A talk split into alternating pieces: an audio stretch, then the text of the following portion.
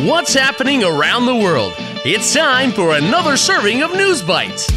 最近国内外发生哪些大事？午餐搭配 ICRT News Bites，慢慢的一口接一口吸收最新时事和趣闻。Hi there, you're listening to an all new episode of News Bites. I'm Jacob Ingram. And I'm Paz Bueno. In today's news, Salmon Chaos makes a return. And an Australian woman becomes the Queen of Denmark. And in today's tasty tidbit, the country that eats the most chocolate. Stay tuned for those stories coming up next. Top of Taiwan. 鲑鱼之乱再度回归 Salmon chaos makes a return. In March 2021, something strange happened in Taiwan. Lots of people changed their names. You are probably wondering why. It has to do with conveyor belt sushi restaurant chain Sushiro, Sosilang. In March of that year, Taipei branches of Sushiro ran a promotional campaign, Yohui Huodong, on the 17th and 18th. They said anyone whose Chinese name sounds like Guiyu can get a 10 to 50% discount. And anyone who had the word Guiyu in their name could eat for free. If only Sushiro would have foreseen the chaos. 但愿寿司郎能预测那次优惠活动会引起多大的混乱。 According to reports, over 300 people changed their name just for the event. People got creative with their names. One person named themselves Liao Salmon, Liao Guiyu. Another was Zhanjian Salmon, Zhangjian Guiyu. Sounds like they had a fantastic time. In Taiwan, people can change their name up to three times. That meant lots of people changed their name to get free sushi, then changed it back. But some people ran into a problem. For example, a medical student changed his name to Zhang Salmon Dream, 张鲑鱼之梦. But because he had already changed his name twice before, he was unable to change it back. 因为他已经用掉两次改名机会，所以他后来就用完改名额度了。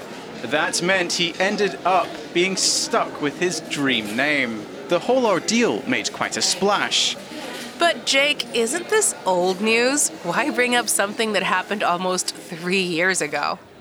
Well, recently Salmon Chaos made a surprise return.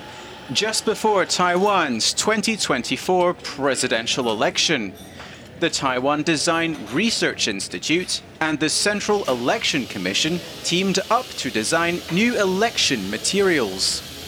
台湾设计研究院与中选会合作来设计关于选举的崭新材料。This included ballots, 选票 and voting notifications, 投票通知单. But they ran into a problem. I think I see where this is going. They discovered some people still had very long names containing the word salmon. This meant the name field, 姓名栏位, in the form had to be enlarged, 扩大. This is inconvenient for those with normal sized names. Remember, folks, always think twice before changing your name for free sushi. Going global. 澳洲平民女变身成为丹麦王妃。Australian woman becomes Queen of Denmark. Get ready for a royal story that's like a fairy tale but real. Meet Princess Mary from Australia. She's all set to become the Queen of Denmark soon. Before becoming a princess, she was a marketing executive, It all started during the 2000 Summer Olympics. She met Prince Frederik of Denmark inside a Sydney pub. Can you believe it? A pub meeting turned into a royal love story. Can you imagine them telling their kids the story of how they met? Daddy, how did you meet Mummy? Oh, we met in a pub, wee laddie. How unroyal is that? 真不像皇家的故事。 Before moving to Denmark, Mary took a special course on being fancy. The course was called Deportment. 仪态 and etiquette 礼节。什么东西？ It's like a crash course in being super confident, having great posture, and being magnetic. 这门课程叫做美姿美仪，这是一门让你具自信、有良好仪态，并且有魅力的速成班。 Magnetic, eh? Mary paid the equivalent of around 25,000 NT for this course. That's a lot of money. Mary's teacher had no clue Mary was dating a prince. Mary kept it a secret. Mary and Frederik got married in 2004 and now have four kids. That's a lot of kids. On New Year's Eve, Frederik's mom, Queen Margaret II, surprised everyone. She said she'll step down after being queen for 52 years. 丹麦女王玛格丽特二世在新年夜宣布退位，令人震惊，她已经当女王五十二年。Mary's teacher, Teresa Page, is super proud of her. Teresa said Mary was a top notch student, always smart and engaged. Now the pub where they met is flying the Danish flag. So that's the magical journey of Princess Mary from an Aussie pub to the Grand Danish Palace. The recap. So, in today's news, salmon chaos resurfaces in Taiwan. Sushiro's promotional campaign led to lots of name changes. Three years later, some people still have lengthy names containing the word salmon. This has caused issues in the redesigning of future election materials.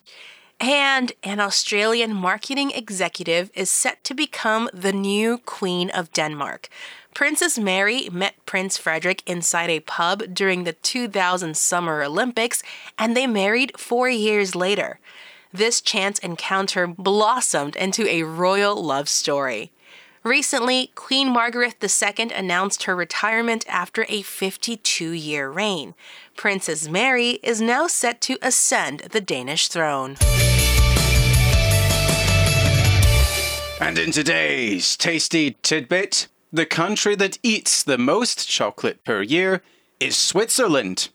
The Swiss are not only renowned for their fancy watches, but also their love of chocolate. This is also reflected in the country's chocolate industry. Switzerland is famous for producing some of the finest in the world. And that's it for today's episode of News Bites. If you have a fun fact or joke you'd like to share with us, record your message and send us your tasty tidbits to newsbites at icrt.com.tw, and you might hear it at the end of an episode.